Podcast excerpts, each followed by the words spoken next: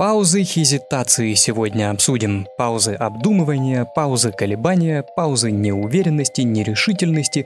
По-разному их называют, но сути это не меняет. Эти паузы есть почти у всех, и почти всем они изрядно портят речь. Вот эти вот «а», «э» в речи людей – это как раз то, что возникает на месте пауз хезитации. Жуткая вещь. Давайте разбираться, что же это за проклятие такое. Глаголом «жги» сердца людей.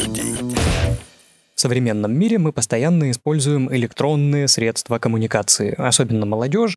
Много проводим времени в сети, общаемся в чатиках, в Telegram, в WhatsApp, ВКонтакте. В общем, большая часть нашего общения проходит в электронной форме.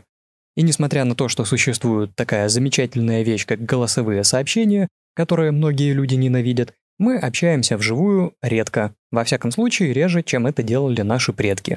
Это, конечно, негативно влияет на качество нашей речи. Наша речь становится не такой качественной, как хотелось бы, и уделяем внимание развитию своей речи мы немного. Поэтому часто, когда нам нужно вживую о чем-то с кем-то поговорить или выступить перед аудиторией, мы чувствуем себя неуверенно, не можем собраться с мыслями, и у нас возникают паузы хезитации или паузы размышления. Это такой речевой сбой, заминка, Остановка речи. Время говорить уже пришло, а мысль в голове еще не сформулировалась. Поэтому нам сказать нечего, и возникает пауза, которую мы чаще всего пытаемся чем-то заполнить. Сама хезитация характеризуется как реакция говорящего на ситуацию, в которой он не может решить, как начать или продолжить свою речь. И действительно, часто хезитации появляются в начале нашей речи, потому что предложение сформулировать мы можем, а вот следующее не всегда успеваем. И это выглядит немножко странно, потому что мне, например, всегда казалось, что думаем мы быстро, во всяком случае быстрее, чем говорим. Оказывается, наоборот. Если мы говорим о чем-то серьезном или важном, а не просто треплемся или чешем языком, мы думаем довольно медленно и формулируем мы мысли не так быстро, как этого хотелось бы.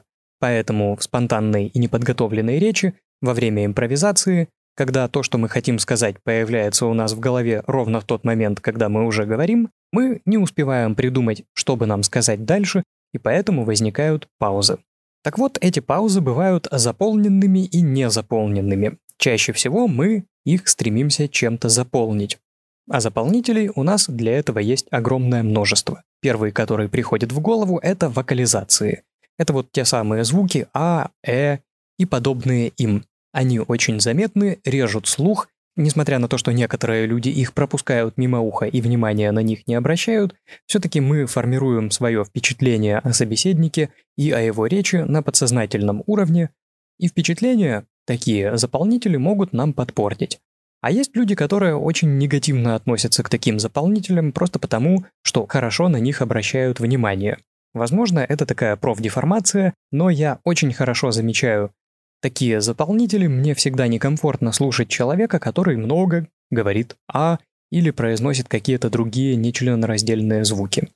Однажды я снимал видео на выставке, где одна компания представляла некоторое оборудование, которое она производит.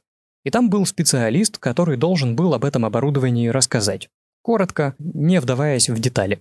Он говорил полторы минуты, а когда я монтировал видео, мне захотелось убрать из его речи неприятные паузы, потому что он практически все время говорил «а». И вот когда я удалил все паузы из его речи, выяснилось, что говорил «а» он на протяжении 30 секунд.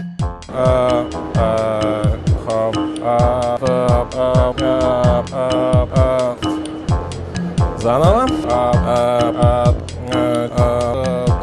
происходит, про, производится а, а, а, а, а, а, а,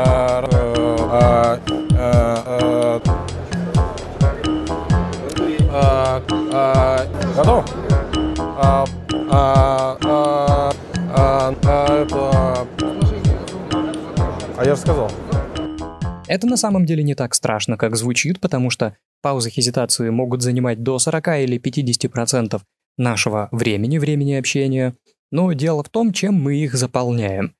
Хотя стоит отметить, что в разных обществах к этому явлению отношения разные. Например, в научных сообществах Англии вокализированные паузы не считаются чем-то плохим или зазорным, наоборот, они считаются проявлением высокого уровня интеллекта, глубокомыслия и означают, что человек говорит о чем-то очень важном и серьезном, и поэтому его стоит уважать. Так что если у вас много вокализаций в речи, вы можете сказать, что вы из Оксфорда или из Кембриджа, а там это признак интеллекта, так что ничего страшного. Но в русскоязычном обществе вряд ли это сработает. Как правило, у нас такие заполнители пауз вызывают отторжение. Помимо вокализаций, мы можем затягивать какие-то звуки. Для того, чтобы слова звучали длиннее, для того, чтобы выиграть немножко времени на подумать. Я, например, частенько затягиваю слово «и». Дурная привычка, от которой пытаюсь избавиться, мне не нравится, я пытаюсь с этим как-то бороться. Кстати, если бы я хотел драматически улучшить свою речь после записи подкаста, я бы попытался эти удлиненные «и» вырезать или как-то сокращать, но сделать это непросто, технические средства еще, наверное, такого уровня развития не достигли. Так, ну чем мы еще заполняем паузы? Еще мы часто используем слова-паразиты или так называемые пустые слова, скажем так, так сказать, вот, ну, это, как бы и прочее. Я, к примеру, часто использую слово «вот» и слово «ну». Со слова «ну» я часто начинаю новое предложение, а слово «вот» вставляю где только могу. Это очень плохо, это замечают другие люди, я тоже стараюсь от этого избавиться, и несмотря на то, что довольно активно работаю над своей речью, избавиться от этого быстро не получается. Это такая дурная привычка, дурной навык, который по какой-то причине у меня выработался и от которого теперь приходится избавляться. Но если вы наблюдаете за своей речью, если слушаете, что говорите и как говорите, у вас возникает представление о том, какие проблемы в вашей речи существуют. Об этом поговорим позже.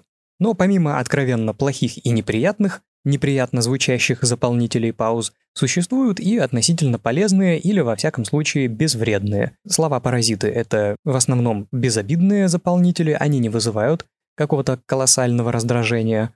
А помимо них еще бывают метатекстовые комментарии или метатекст — это такие слова и словосочетания, которые обычно помогают нам структурировать речь, связывать ее и используются ситуативно.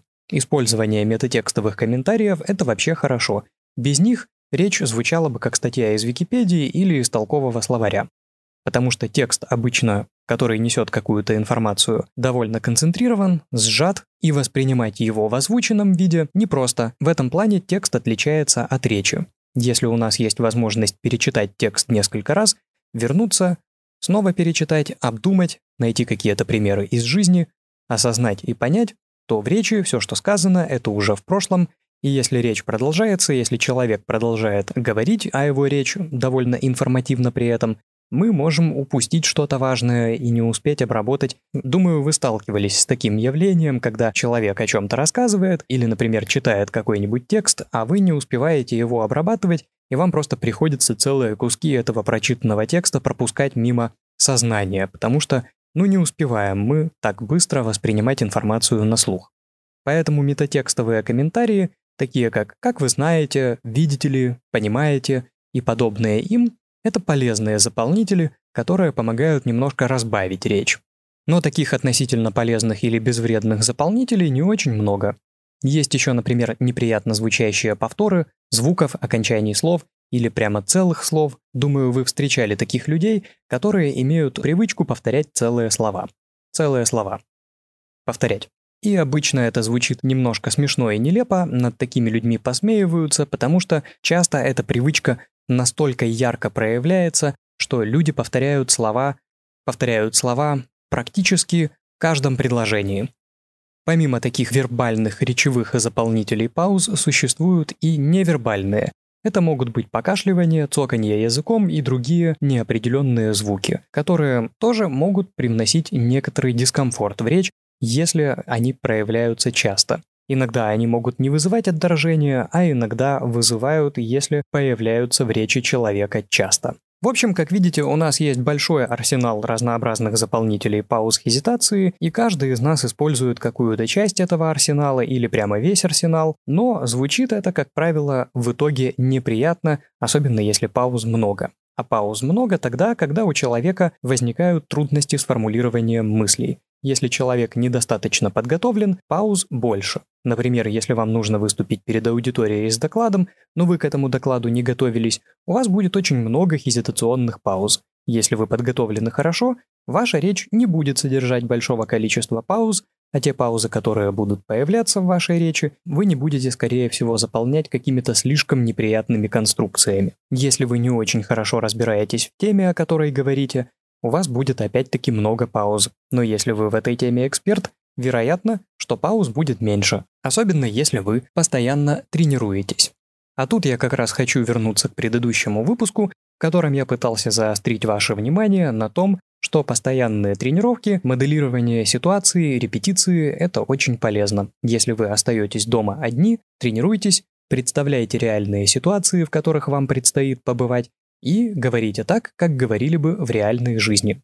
Если вам нужно выступать перед аудиторией, представьте, что уже выступаете, аудитория сидит перед вами, потренируйтесь один раз, два раза, три, десять, если нужно, и когда вы выйдете на настоящую сцену, вы будете чувствовать себя увереннее, и пауз хезитации в вашей речи будет значительно меньше. Если вы собираетесь пойти на собеседование, представьте себе это собеседование, о чем вы будете говорить. Попытайтесь представить какие-нибудь вопросы, которые вам будут задавать, и как вы на них будете отвечать. Потому что человек, у которого в речи много таких пауз, производит впечатление человека не очень уверенного в себе или не очень компетентного. Поэтому даже если вы хорошо тему знаете, но при этом у вас возникают заминки в речи, заполненные нечленораздельным мычанием паузы, вы выглядите не как эксперт, не как специалист, а как человек, который не очень разбирается в теме. Так что универсальный рецепт избавления от, ну, во всяком случае, лишних пауз хезитации – это тщательная подготовка к любой жизненной ситуации, где вам предстоит говорить и где говорить нужно эффективно, качественно и красиво. Хотя иногда паузы возникают и по другим причинам, например, из-за сложностей с припоминанием каких-то деталей, с подбором слов или выражений. Бывает такое, что слово вылетело из головы, я иногда забываю какие-то слова и чувствую себя очень некомфортно, потому что слово вроде бы на языке вертится, но произнести я его не могу, потому что забыл. И в этот момент как раз возникает вот эта неловкая пауза размышления. Что это за слово? Как бы мне его вспомнить? Ну, черт возьми, вертелось же в голове, только что вспоминал и тут забыл. Неприятная ситуация, которую практически невозможно предусмотреть, предугадать, потому что такие ситуации возникают часто, хотя если готовиться как следует к речи, все-таки можно тоже попробовать минимизировать шанс возникновения таких ситуаций. Меньше всего мы можем контролировать возникновение пауз хезитации, которые возникают из-за проблем взаимодействия, Например, внезапный вопрос поведения собеседника или аудитории. Нам могут задать какой-то каверзный вопрос, к которому мы не готовы, и тут мы уже ничего не можем поделать, нам приходится импровизировать, думать на ходу, мы можем быть не вполне уверены в себе, и тут как раз возникают паузы хезитации, которые мы снова начинаем заполнять всякими неприятными заполнителями. При этом тип паузы и ее заполнителя зависит и от уверенности человека в том, насколько быстро он решит возникшую проблему. Если вы понимаете, что это недолгая заминка, скорее всего, вы будете использовать какие-то короткие заполнители. Если вы понимаете, что проблема серьезная, и вы не в самое ближайшее время придумаете, чем продолжить свою речь, вы можете использовать длинные затяжные звуки, вокализации, которые занимают огромное просто количество времени, или несколько разных заполнителей в комплексе, которые идут один за другим. Так, собственно, насколько хезитационная пауза – это плохо? Я как-то проводил опрос, и большинство респондентов ответили, что паузы хезитации – это очень плохо, и с ними нужно бороться, от них нужно избавляться. Действительно, некоторые специалисты считают, что это плохо, они утомляют, раздражают, отвлекают и мешают восприятию речи. А в некоторых ситуациях, как я уже сказал, паузы могут свидетельствовать о неуверенности или низкой квалификации. При этом, несмотря на то, что паузы хезитации обычно избыточны для слушателя, они могут приносить некоторую пользу говорящему. Как минимум, они позволяют выиграть время, обдумать, придумать, что говорить дальше. Если бы пауз не было, у нас бы не было бы времени и на размышления. Но это нас сильно не оправдывает, особенно если у нас была возможность подготовиться, но мы эту возможность проигнорировали. Поэтому еще раз представляйте, визуализируйте, репетируйте, и ваша речь станет лучше. Некоторую пользу приносят также и метатекстовые заполнители, о которых я говорил ранее, но если их становится слишком много, речь превращается в воду, и слушать ее становится неинтересно, и ваша аудитория начинает засыпать. При этом полное отсутствие пауз размышления обычно свидетельствует об искусственности речи. Вы, даже если не видите человека, а только слышите, очень легко определите, что он читает по бумажке, если он будет читать заранее подготовленный текст, потому что подготовить текст таким образом, чтобы он при воспроизведении звучал естественно, довольно трудно. Хезитационные паузы появляются, в общем-то, без нашего какого-то активного участия, без активного мыслительного процесса, поэтому приугадать их и расставить в нужных местах у нас обычно не получается, если мы пытаемся подготовить какой-то текст, который должен звучать естественно. Если вам звонит по телефону очередной какой-нибудь продавец, который пытается вам что-то продать, или куда-нибудь вас пригласить, вы тоже наверняка легко определите, когда он разговаривает по скрипту.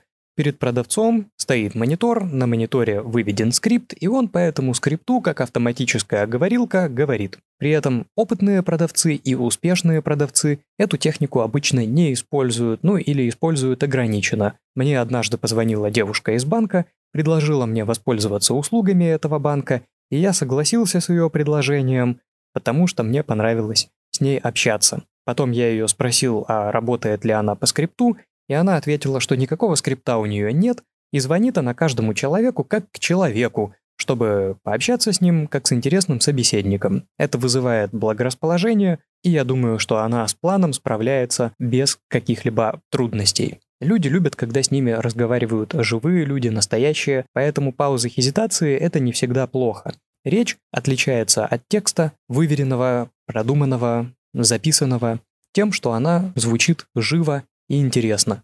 Если речь звучит живо, в том числе и за счет вот таких каких-то мелких недочетов, слушать ее приятнее. Поэтому полностью избавляться от хезитационных пауз смысла никакого нет, но вот поработать над их заполнителями смысл есть.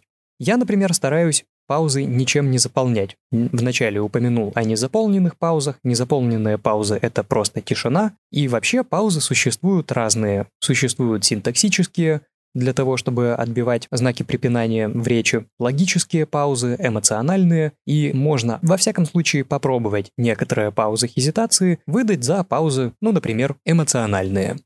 А вообще в решении проблем хезитации хорошо работает самоконтроль и самомониторинг. Если вы следите не только за тем, что вы говорите, но и за тем, как вы говорите, у вас получается достаточно быстро и легко определить изъяны своей речи, неприятно звучащие заполнители и достаточно оперативно от них избавиться. Ну, во всяком случае, есть возможность это попробовать сделать. Для этого нужно, во-первых, постоянно тренироваться, а во-вторых, это будет дополнение к информации из предыдущего подкаста.